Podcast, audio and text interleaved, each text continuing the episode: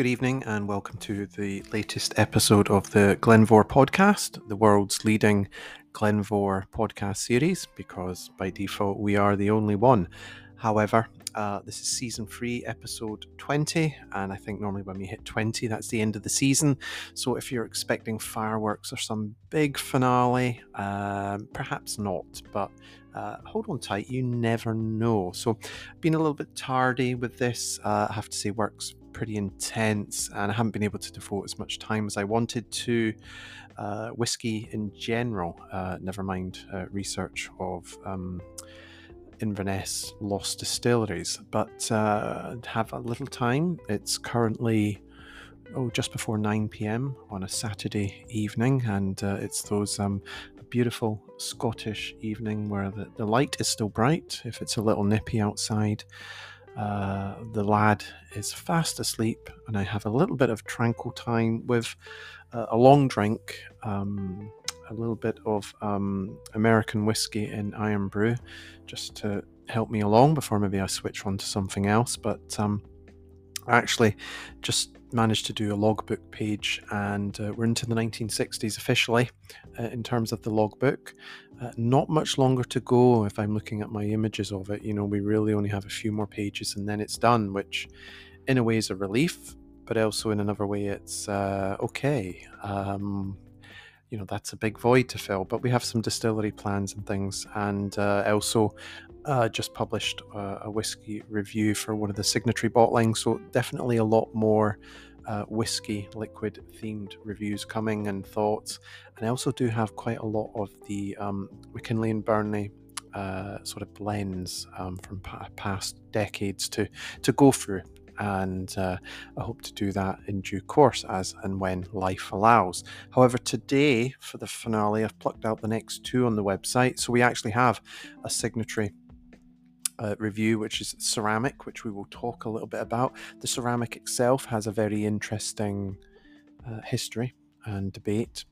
And then we also have the logbook entry from the twenty-third of March, nineteen forty-six, which is probably where we'll start now. And uh, we'll go through that. So, of course, you know, Second World War pretty much concluded, hasn't it? Um, there might have been some bands somewhere still fighting on, but uh, this one is um, from Gilbert W P. Peterkin, and uh, he talks about, uh, well, we'll get into it actually, but, um, you know, it's amazing to me that nearly eighty years later, you know, this book is showing us new things, shedding new light. And um, in terms of history, you know, eighty years ago, it's, it's not that long, but in terms of what we can, we've lost, uh, it's massive.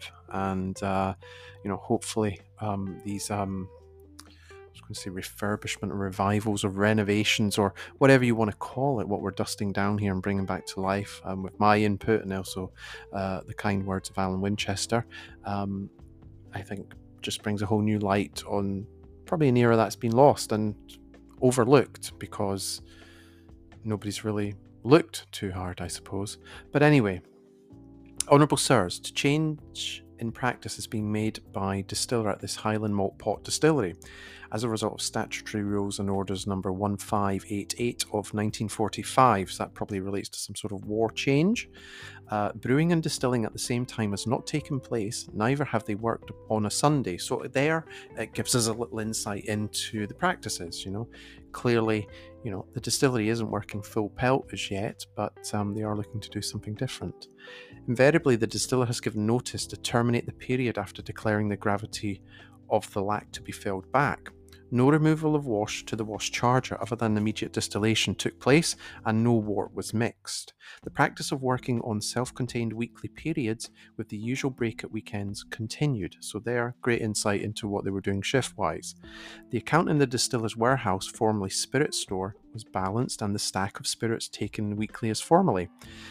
The allowance of a eleven point two percent loss calculated on the quantity of cask warehouse after racking plus remnant, if any, in cask, stock cask was found to be adequate, so they're happy with that. Uh, under the new regulations, revenue security was maintained, as always you'd expect. Indulgence granted by B O four seven five five one slash one nine two three now becomes obsolete, so that looks like a particular rule from obviously nineteen twenty-three. and goes on to quote, allowed to convey warts into numbers one to five washbacks through the main wash main on condition. That's interesting because we know Glen Mhor had more than five washbacks, so they're only using a partial number.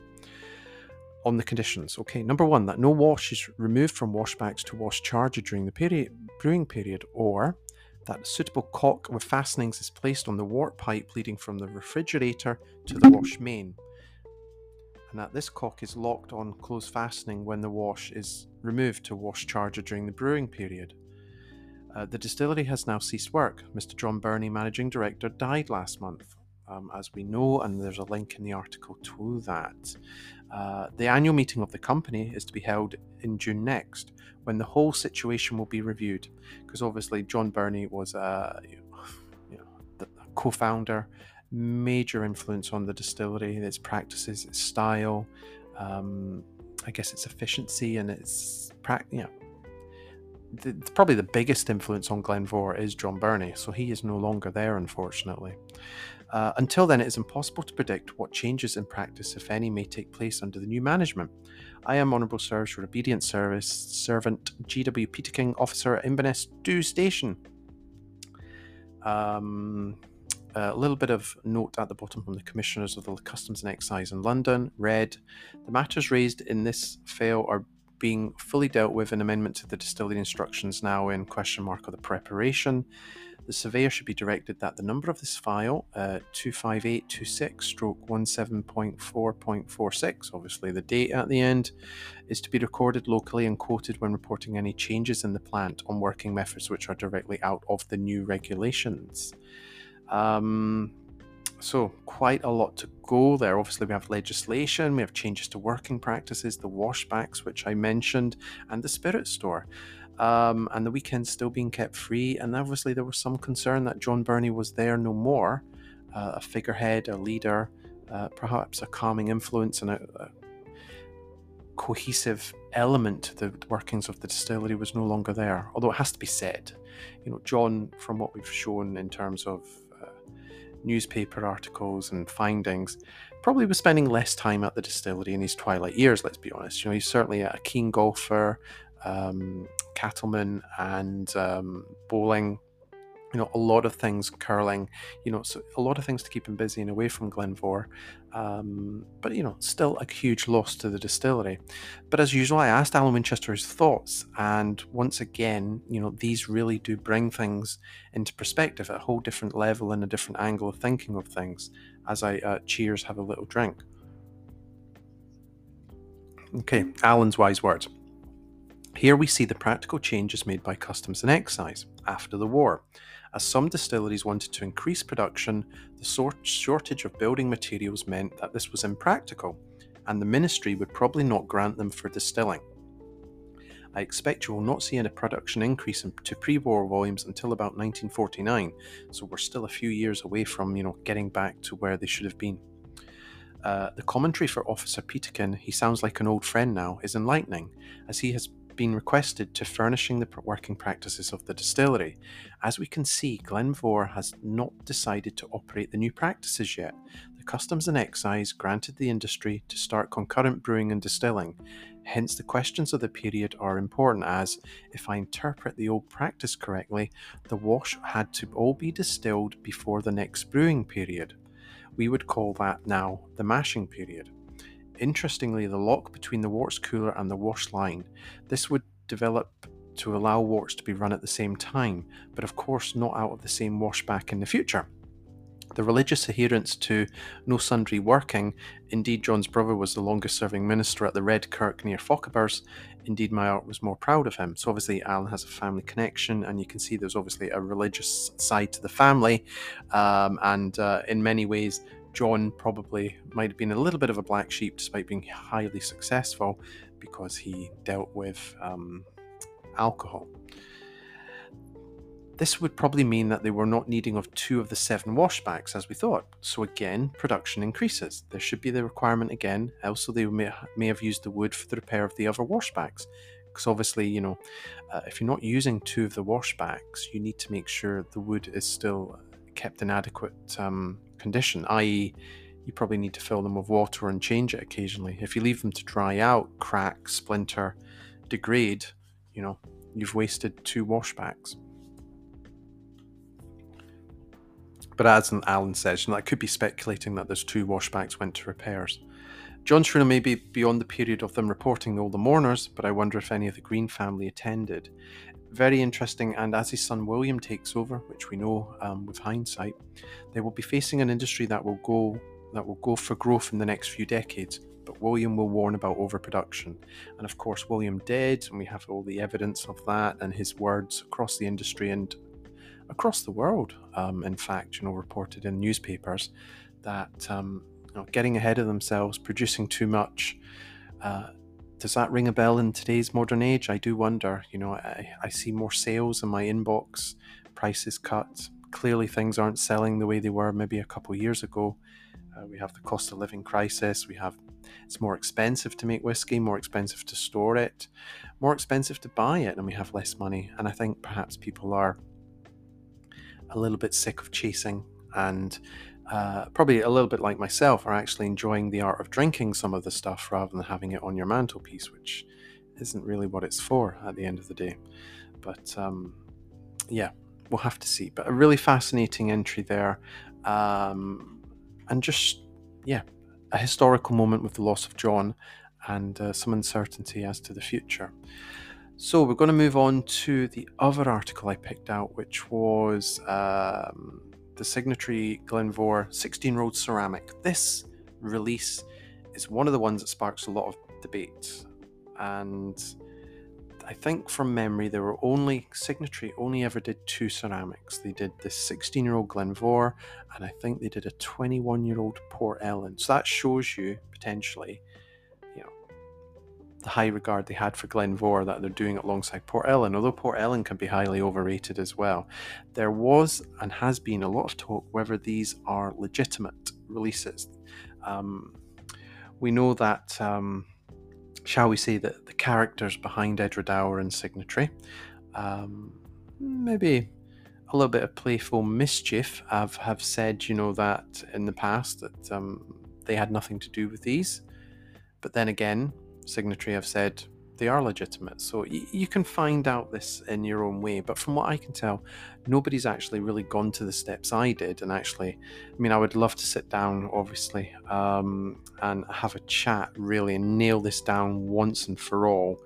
But um, it's hard to pin down the, the you know, the main people at Edradour. Um, I mean, they don't even have a shop anymore, and um, they're pretty much closed off. But uh, the general consensus is that these are legitimate, and um, certainly, you know, there's never been any action to withdraw them or to challenge them when they do appear.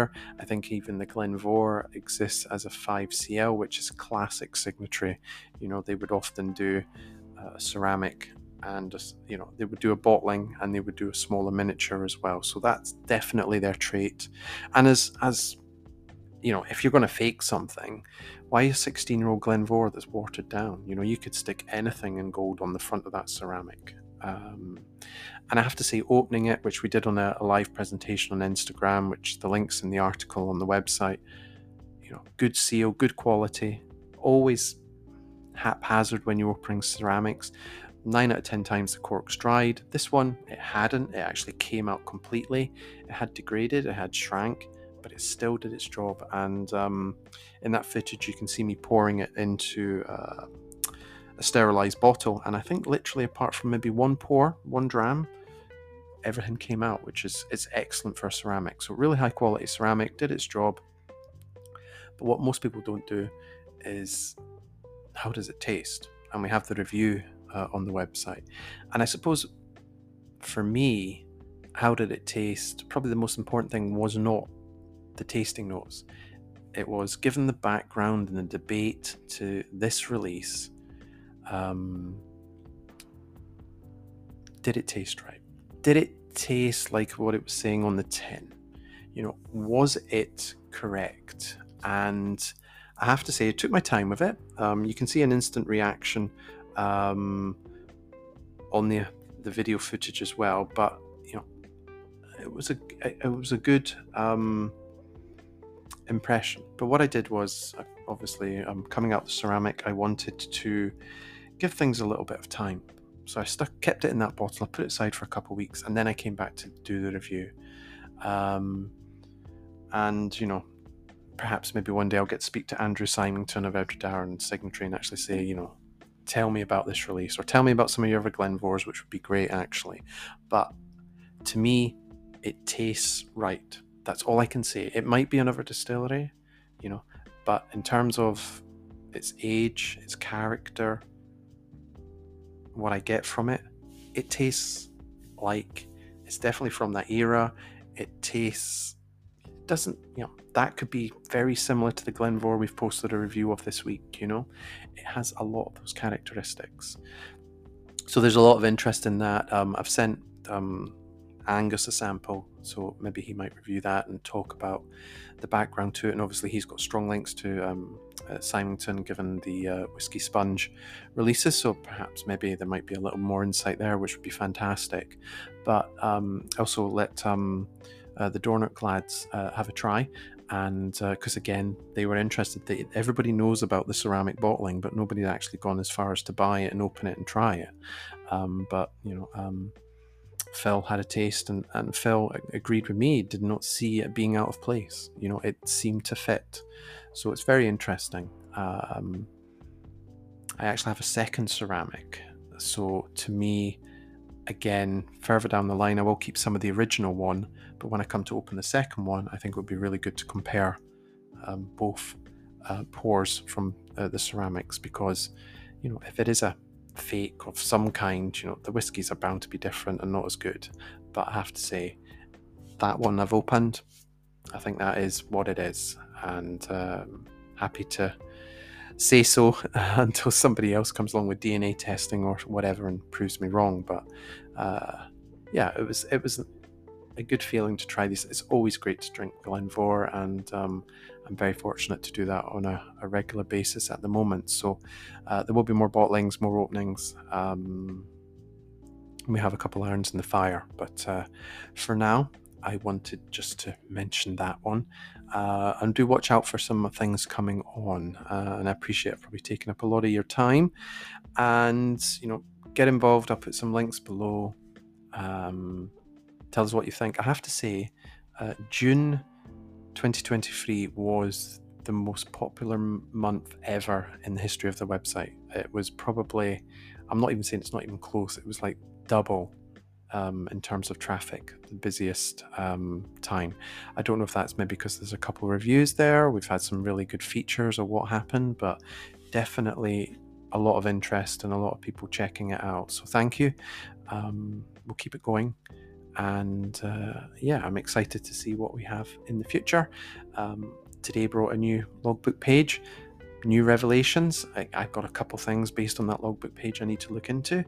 Um, but I think I know what was happening to the casks, but I shan't spoil it for you. But um, yeah, uh, it's amazing, good fun. Um, so if you do have a little bit of time, more than I have at the moment, do something about your favorite distillery. You never know where it's going to take you. But um, thanks for listening, and uh, I'll see you for the next season, uh, maybe in a couple of weeks. Um, we shall see, and um, some more revelations, hopefully.